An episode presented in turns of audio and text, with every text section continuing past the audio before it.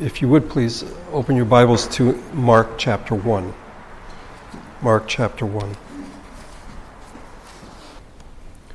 Last week we began our study in the book of Mark, the Gospel of Mark, the shortest of the four Gospels. Lacking any prelude, Mark jumps right in. If you look at the first verse of the first chapter, the beginning of the Gospel about Jesus Christ, the Son of God. And then we find seven verses that deal with someone who is sent ahead of Jesus to announce his arrival. Fulfilling Old Testament prophecies, John came baptizing in the desert, in the wilderness, preaching a baptism of repentance for the forgiveness of sins. I mentioned last Sunday that desert or wilderness appears four times in the first 13 verses of Mark. But I think I failed to mention why this is significant, so let me do that now.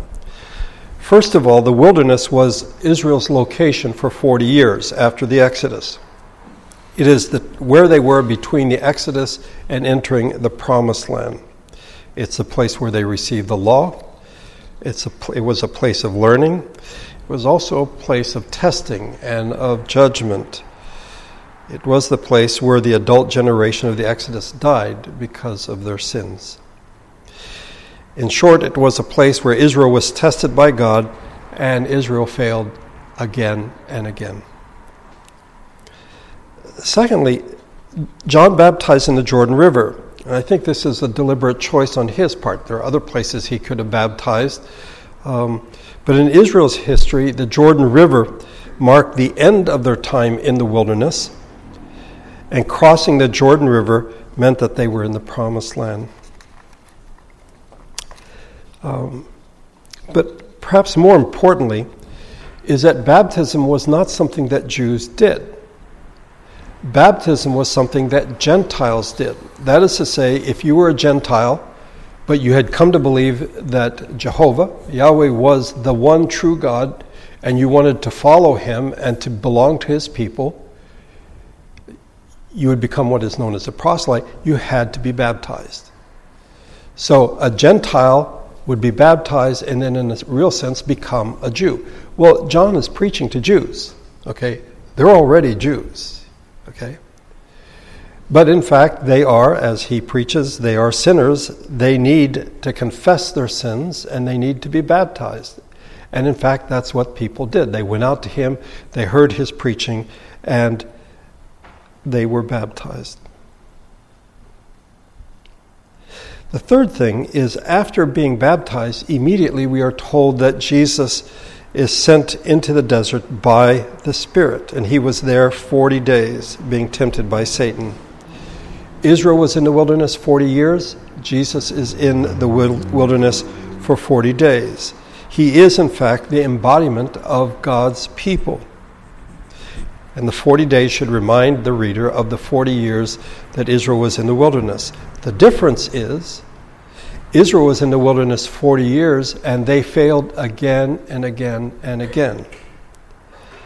Um, Jesus, on the other hand, was tempted by Satan and he was victorious, not once, not twice, but three times.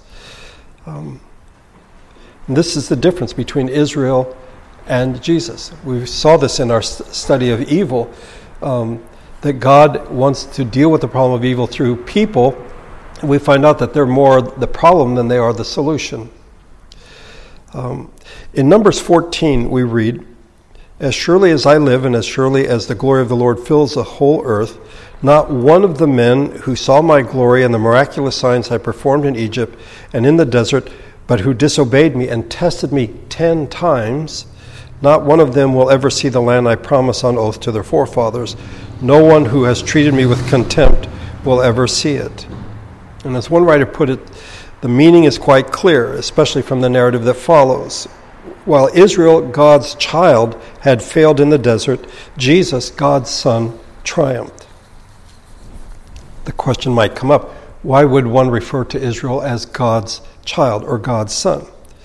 Well, in Exodus chapter 4, God commissions Moses to go to Pharaoh, then say to Pharaoh, This is what the Lord says Israel is my firstborn son.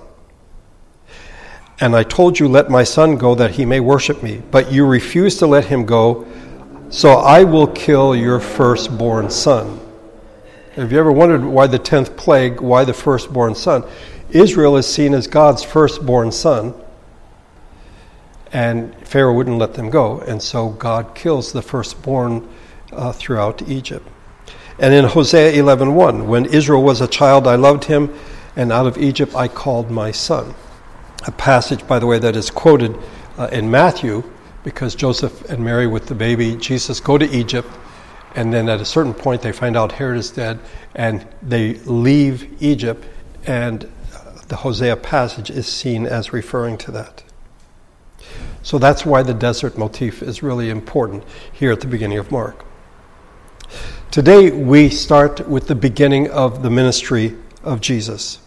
Look, if you would, at verses 14 and 15 here in Mark chapter 1. After John was put in prison, Jesus went into Galilee proclaiming the good news or the gospel of God. The time has come, he said. The kingdom of God is near. Repent and believe the good news or the gospel.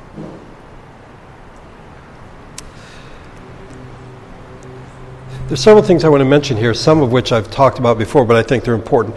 First of all, it's interesting that Jesus, as Mark records it, uh, apparently is preaching in Judea, where John is.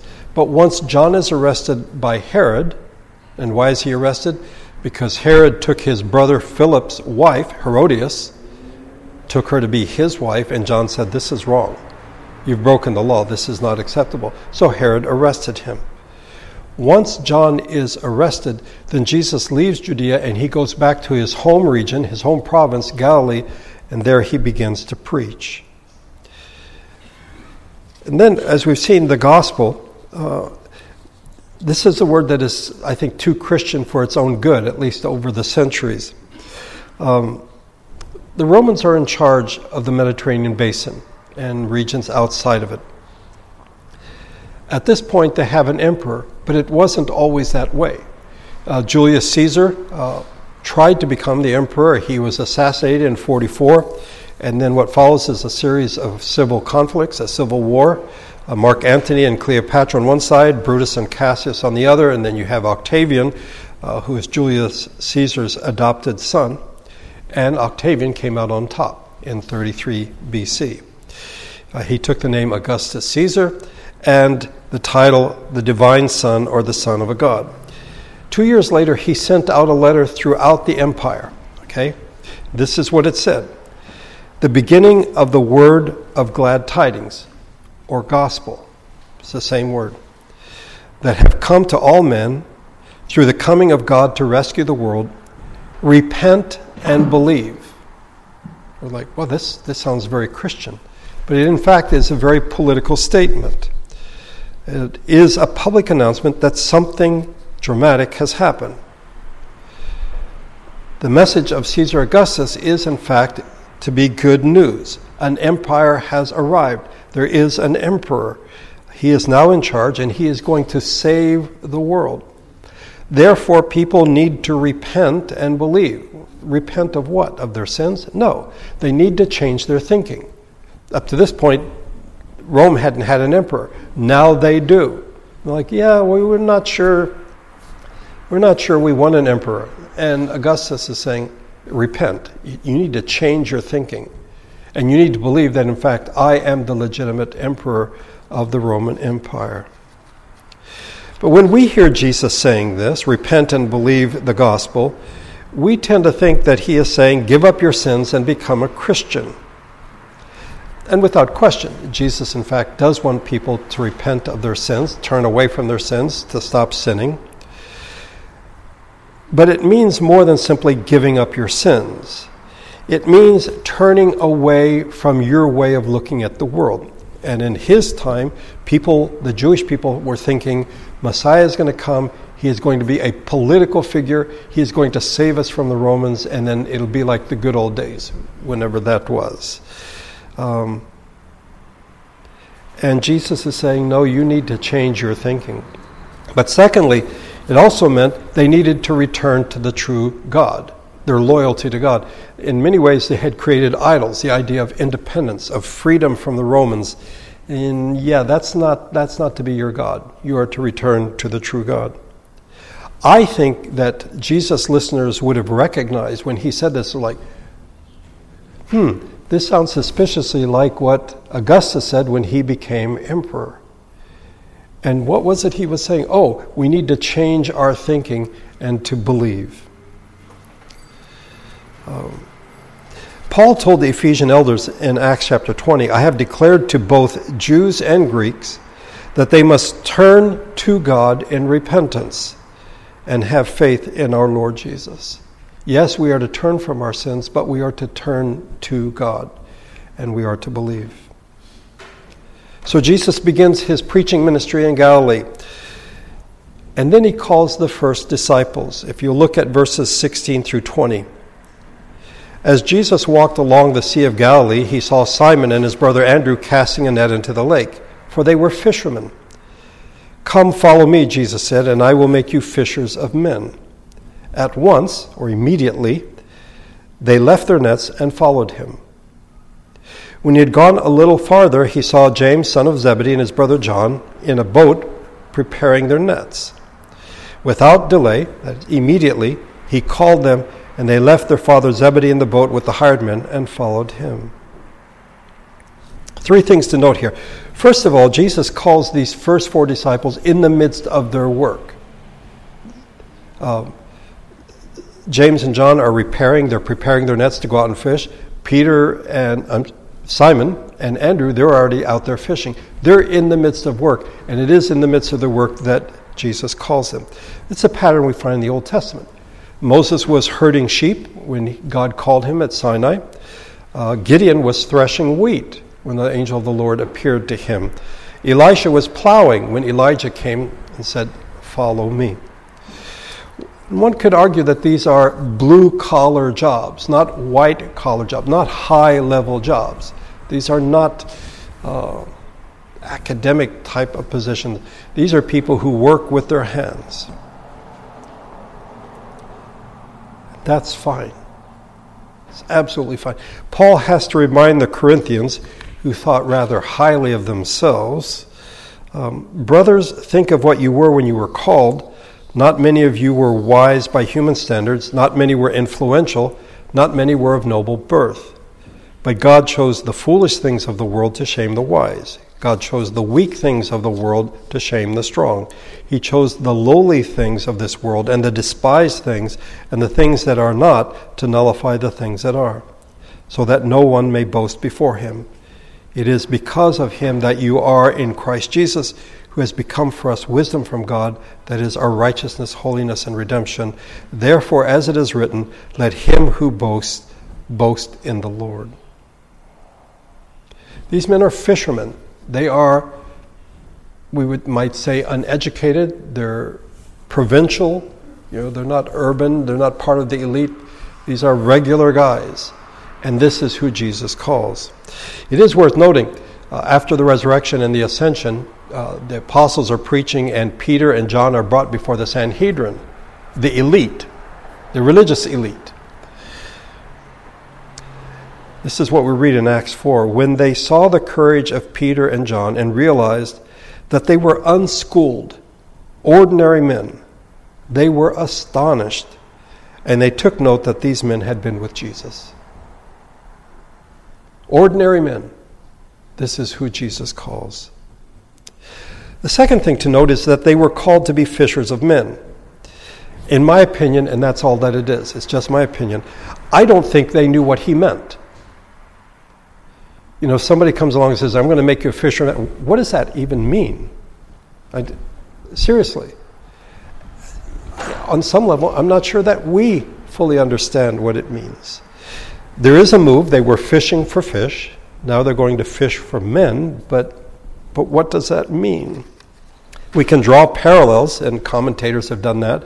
How that you throw out your net and pull the fish out of the sea in the same way you preach the gospel and you pull people out of darkness into the kingdom of God. Um, you have to be patient when you're fishing, and so you have to be patient as you preach the gospel. Uh, it requires hard work and effort, and so when they preach the gospel, they shouldn't expect that it's going to be an easy task.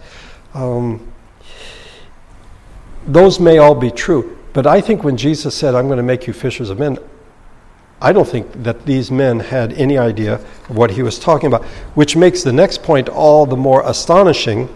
Immediately, they left their nets and followed him. I mentioned last Sunday that the word immediately is found at least 41 times in the book of Mark. It's found 82 times in the whole Bible. That is half of the times we see the word immediately in the Gospel of Mark. Um, and immediately they leave their nets. They leave their profession and they follow Jesus. And to appreciate the significance of this, Put yourself in their place. We are the people of God. Okay? But if the Lord came to us today and said, Leave your job, leave your families, and follow me, would we immediately do that? Or are we like, okay, I need to make some plans, make some arrangements, you know? Uh, these men followed Jesus. I think we would say, yes, I'm, I'm going to do that, but I need to give it some thought. Um, um, no, th- they followed him. And, you know, somehow, we don't think this, but in the back of our mind, it's like they knew how this was all going to turn out. That's why they were willing to do this. They had no clue how it was going to turn out. And yet they followed him. It's amazing. By the way, there are two immediatelys in the passage we've just read. The one is of Peter uh, or Simon and Andrew, the other is of Jesus. Um, in verse number 20, without delay, that is immediately, he called them. He saw James and John and he said, Follow me. Um, Jesus did not hesitate to call James and John, they did not hesitate to follow him. There's something else here, and that is repentance. Um, we saw what we did about Augustus Caesar, calling people to acknowledge him as the emperor, to turn away f- from any other person who might claim to be an authority. Um, in calling the disciples, Jesus is, in essence, telling them to repent, to turn away from an old way of life, and to follow him in a new way of life. That is not to say at all that there's anything wrong with being a fisherman, an ordinary, uneducated person. Okay? But rather, the point is they left their old way of life to follow Jesus. These are the first four of the disciples. There would be 12 disciples in all. And why 12 disciples? Because of the 12 tribes of Israel. We will miss a lot if we fail to make the connections between Jesus and Israel. We've already seen it with the wilderness, we've seen it with the testing or the temptations, and now we see it with the disciples.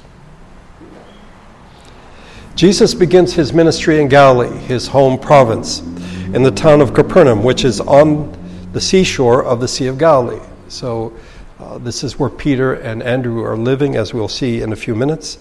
Um, it's where the first four disciples were called. Okay? Mark now tells us about the first miracle that Jesus does. Now, if you read the Gospel of John, the first miracle is turning water to wine. But as Mark records it, and he's not saying this is the very, very first miracle, but as he writes it, this is the first miracle that he records.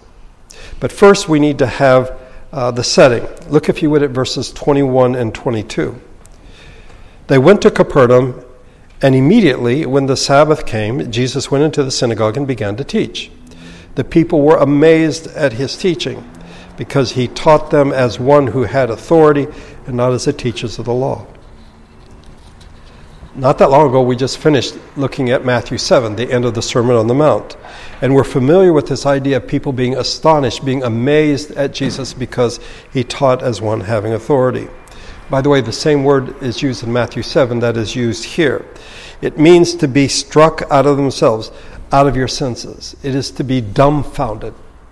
It isn't like, wow, that's pretty amazing, which means we've really watered the word down. It's like they were dumbfounded. This man teaches with such authority and not like the teachers of the law. But there's something else that will amaze them. It begins in verse number 23. Just then, or immediately, a man in their synagogue who was possessed by an evil spirit cried out, What do you want with us, Jesus of Nazareth? Have you come to destroy us? I know who you are, the Holy One of God. Be quiet, said Jesus sternly. Come out of him. The evil spirit shook the man violently and came out of him with a shriek. The people were all amazed that they asked, they were all so amazed that they asked each other, What is this? A new teaching and with authority. He even gives orders to evil spirits and they obey him. News about him spread quickly over the whole region of Galilee. Okay, first of all, note the setting. It's a synagogue, it's a Sabbath. It is our Sunday, if you wish. They're in church, they're in the synagogue. It's a place where they come to worship God every Sabbath. Okay, it's a day that is set aside for rest and for worship. And it is Jesus' custom to be in the synagogue on the Sabbath. We see this in Luke chapter 4. Now, um, we might think, what in the world is a person possessed by an evil spirit doing in a synagogue? Why is he in church? This is not a place where you would expect to find someone who is demon possessed. Um, how wrong we would be if we think that. We're told there's a man possessed by an evil spirit. Now, the idea of demon possession has sort of lost popularity in the last century or so because people have seen it as a, a misdiagnosis of certain mental uh, issues like insanity and other mental conditions. And I don't know that I would disagree. I think that many people have been, people have said, oh, this person is possessed, when in fact they might be bipolar or have some other uh, issue. Um, but it doesn't eliminate or discount the fact that there is such a thing as demon possession. And I would suggest this scenario to you Satan has attacked Jesus in the wilderness has tempted him three times, and he fails spectacularly. Jesus comes out, and Jesus has not sinned. Well, having failed to tempt successfully the Son of God, he now sends out his minions to possess those who bear the image of God. I would suggest to you that demon possession was on an unprecedented scale during the ministry of Jesus. Satan failed in the wilderness. Now he's going after those who bear the image of God. In the some, same way that one cannot kill God. You can't kill God, right? The next best thing you can do is kill one who bears the image of God. And in a real sense, murder is an attack on the person of God. But you can't kill God, so you kill one who bears his image. Noah was told, uh, Whoever sheds the blood of man, by man shall his blood be shed, for in the image of God has God made man. Having failed in his assault on Jesus, Satan now sends out his demons to possess the Jewish people, not all of them, obviously, and they are going to do battle with Jesus. Satan did in the wilderness, now they will as Jesus is in his ministry. Also, the demon or the evil spirit is not some impersonal force. And this is one of the things I think we really struggle with. We tend to see evil um, or other things as a force, not, not really a personal thing. Uh, but this demon knows who Jesus is Jesus of Nazareth, the Son of the Holy One of God. He knows who Jesus is in his humanity, he knows who he is in his deity. He speaks through the man to Jesus. Two questions and a statement. What do you want with us, Jesus of Nazareth? Have you come to destroy us? And then the statement, I know who you are. Jesus does not need acknowledgement. He does not need a testimony from a demon as to who he is. And so he says, Be quiet, come out of him. And the Spirit shook the man violently. I don't know how you picture this in your mind, but I think it's safe to assume this didn't happen at the end of the service, after the benediction. Okay? I don't think the demon's like, let's wait till everything's finished and then I'll make a scene. I think this is right in the midst, and perhaps Jesus is even teaching at this point. It was the custom to read from the prophets. Uh, we see this in Luke 4, and then to explain what the prophets were saying. I think it's right in the middle of the service that this demon makes a scene. And so Jesus commands. You know, he wants to end the interruption. Be quiet, come out of him. Well, in the same way that I argue that demons are not polite and wait till the, after the benediction, the demon doesn't just quietly leave this man. Only after shaking the man violently. The ESV has convulsing him and crying out with a loud voice. The King James is, I think, is even more dramatic. When the unclean spirit had torn him and cried out with a loud voice. Okay? Satan and demons hate God. And therefore, they hate humanity. They hate human beings. And they do all that they can to harm and destroy human beings. So the demon's not going to politely leave. He is going to do as much damage as he can on the way out. In our series on evil, we saw this definition of evil. It is that which is anti creation, anti life, the force which opposes and seeks to deface and destroy God's good work of space, time, and matter, and above all, God's image bearing human creatures. So we shouldn't be surprised that people are demon possessed as Jesus begins his ministry, because they are doing their best to attack God by, in fact, attacking those who bear his image.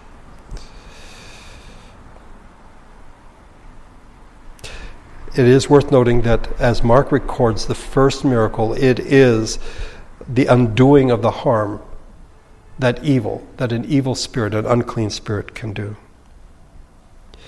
And we see that just as they were amazed at his teaching, they are amazed uh, at his ability to cast out this demon. Uh, he has authority. He speaks with authority, he acts with authority, and the word spreads. The people were all so amazed, they ask each other, What is this? A new teaching and with authority. He even gives orders to evil spirits and they obey him. And so the news spread about him all over the whole region of Galilee. Then we begin uh, to look at Jesus' healing in verse number 29. Uh, we find the word immediately.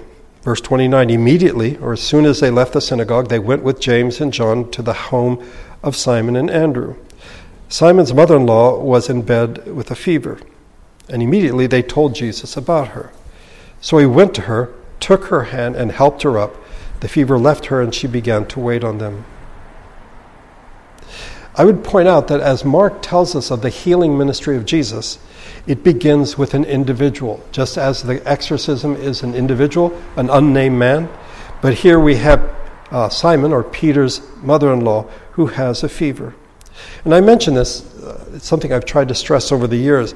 Uh, we may lose sight of the personal contact as God works in people's lives, and we see this in the work of Jesus as he heals. Because without, without being flippant, I mean, why isn't that you know, that there's a whole crowd of people, why doesn't Jesus just sort of wave his hand and heal everyone?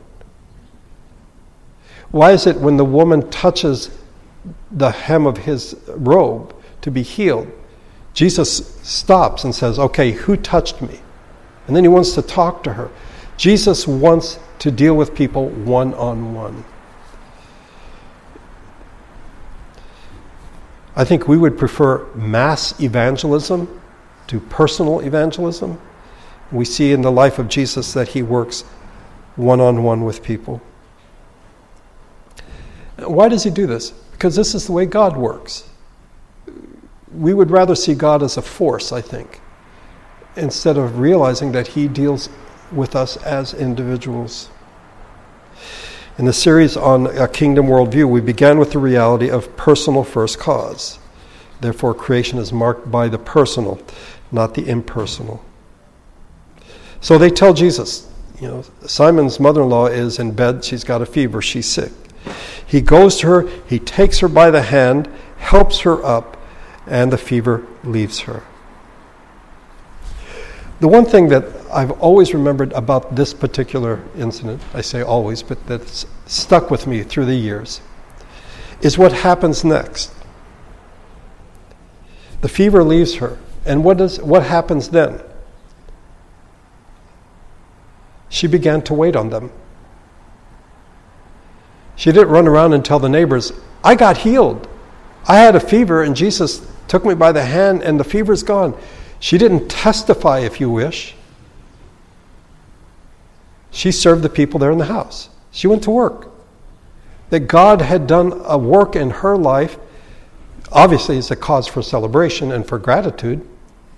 But it's like, I've, I've got a job to do. Now that my health has been restored, I've got a job to do. I, I find that very striking. I, I think in our age, um, somebody would want to make a video or do a pod- podcast on being healed. Um, no. She gets to work. I just find that very, very striking and so contrary to, I think, our own inclinations. Because, by the way, in testifying and giving thanks, there's nothing wrong with that. But if we're not careful, we become a star. I'm the one Jesus healed. And that's, no. My fever's gone. I've been healed. Um, okay, I need to serve these people. I have a job to do. Verse 32 That evening after sunset, the people brought to Jesus all the sick and demon possessed. The whole town gathered at the door, and Jesus healed many who had various diseases. He also drove out many demons, but he would not let the demons speak because they knew who he was. Well, he's exorcised, he's, he's thrown a demon out of this man. He has healed Simon's mother in law. Jesus becomes the focal point of interest in the town, in Capernaum. Everybody, the whole town wants to come. The whole town gathers at the door.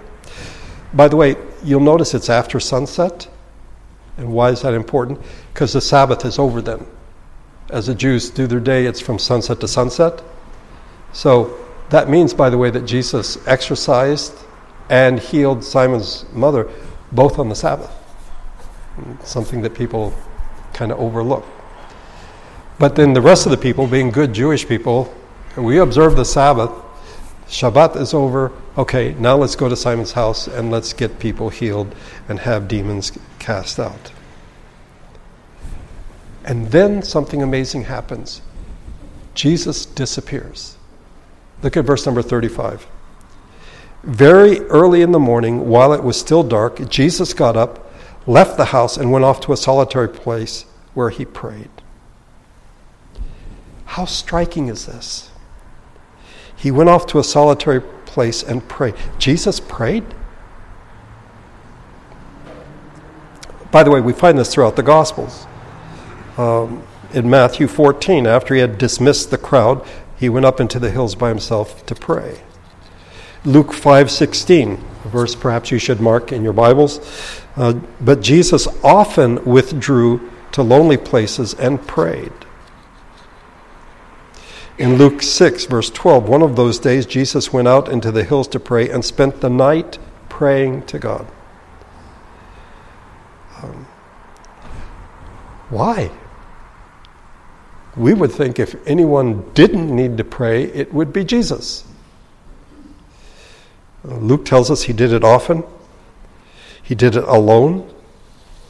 He sort of separated himself, and Luke tells us that uh, at least on one occasion he prayed all night. Um, I think one of the problems we have is we don't pray as we should, and boy, Jesus is really embarrassing us by the fact that he prays and, and we don't. Um, we don't often feel the need to pray, um, and we're troubled that Jesus, in fact, did find it necessary to pray. We fail to recognize that we are always in need. Blessed are the poor in spirit we need to pray.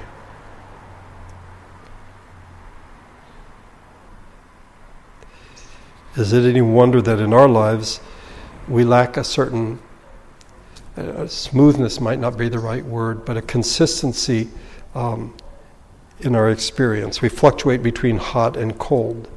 Um, uh, just had a birthday, but I must confess at this age, I have never learned to, ru- to drive a stick shift vehicle.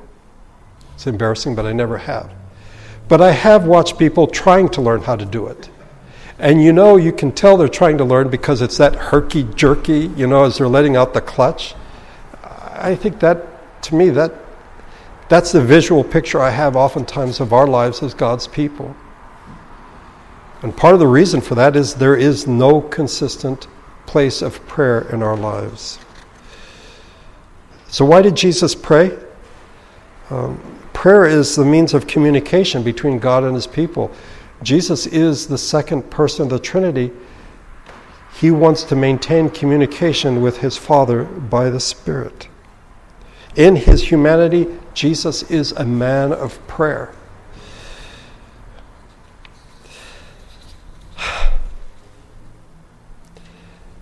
we should realize that as Jesus told his disciples, you know, that they learn from him the master.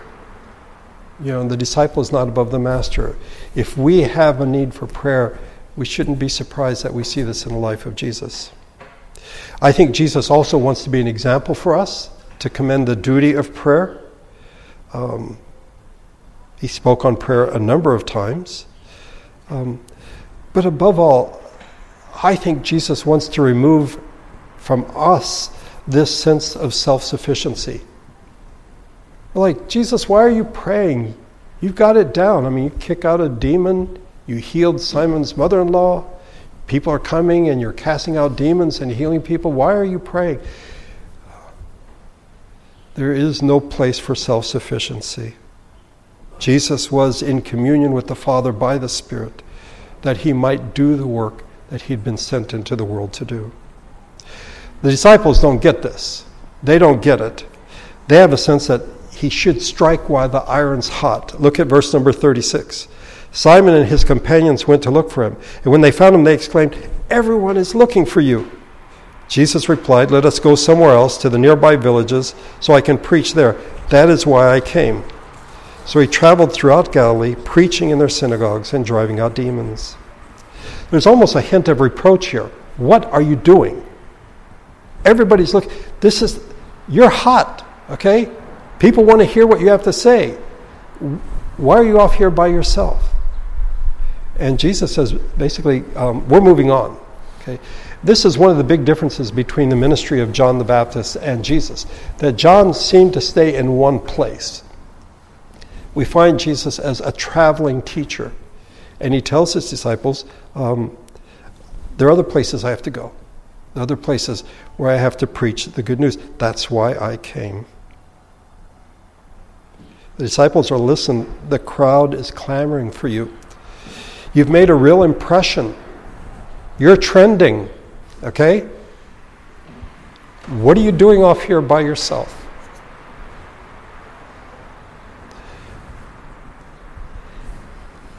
if you would get an efficiency expert, or maybe get your MBA, one of the two, and go through the Gospels and track how Jesus did things, I think you'd come to the conclusion that it was a very inefficient approach to ministry. That's not how you build a following. Jesus did not have any sense of self sufficiency, and he saw the need for prayer. God forgive us that we don't. And may we learn from his example. Here in closing, just three things to remind you. First of all, ask yourself the question Would I do what Simon, Andrew, James, and John did? Would I leave everything? Um, God doesn't call us to leave everything, but would, be, we, would, be, would we be willing to do so? Years ago, I had someone uh, who had wandered from the faith, and I, in speaking to this person, was encourage them to come back. And the response was, if I do that, God will make me go live in the desert somewhere. Okay, first of all, if God does that, what's wrong with that? But secondly, do you think so little of God? that, oh, if I give my life to God, He'll make me miserable. The disciples had no clue what was coming. They had no clue. but they followed anyway. The second thing that I would remind you, and we're going to see it time and time again, is the personal aspect of the ministry of Jesus. He dealt with people one on one. There are times when there'll be large crowds, but in healing and in exorcism, he wants to speak to people, he wants to touch people. He took Simon's mother in law by the hand and raised her up as we'll see the Lord willing next Sunday with the leper who says, if you're, if you're willing, you can cleanse me, you can make me whole. And Jesus touches him and says, I am willing. Um, again, not a very efficient way to do things. And thirdly, the importance of prayer. If we ever doubted how, imp- uh, how important prayer was, Look at the life of Jesus. And here is the second member of the Trinity, the Son of God, Jesus of Nazareth, and he goes by himself and he prays. Think there's something we could learn from that. Let's pray together.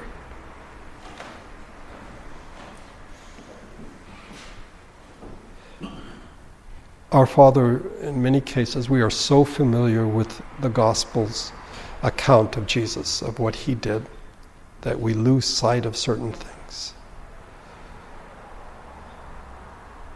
We forget his authority. We forget his personal touch, dealing with people one on one.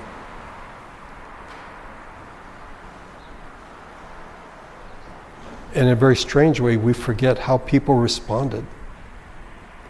Simon, Andrew, James, and John, immediately they left and followed him. It's quite remarkable.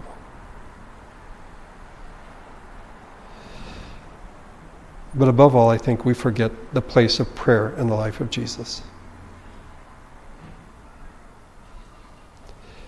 We consider it something optional in our own lives. And here is Jesus spending time alone in prayer. May we take this to heart. May your Spirit work in our lives. By your grace, may we become people of prayer as we should be. May we lose any sense of self sufficiency that we're okay on our own.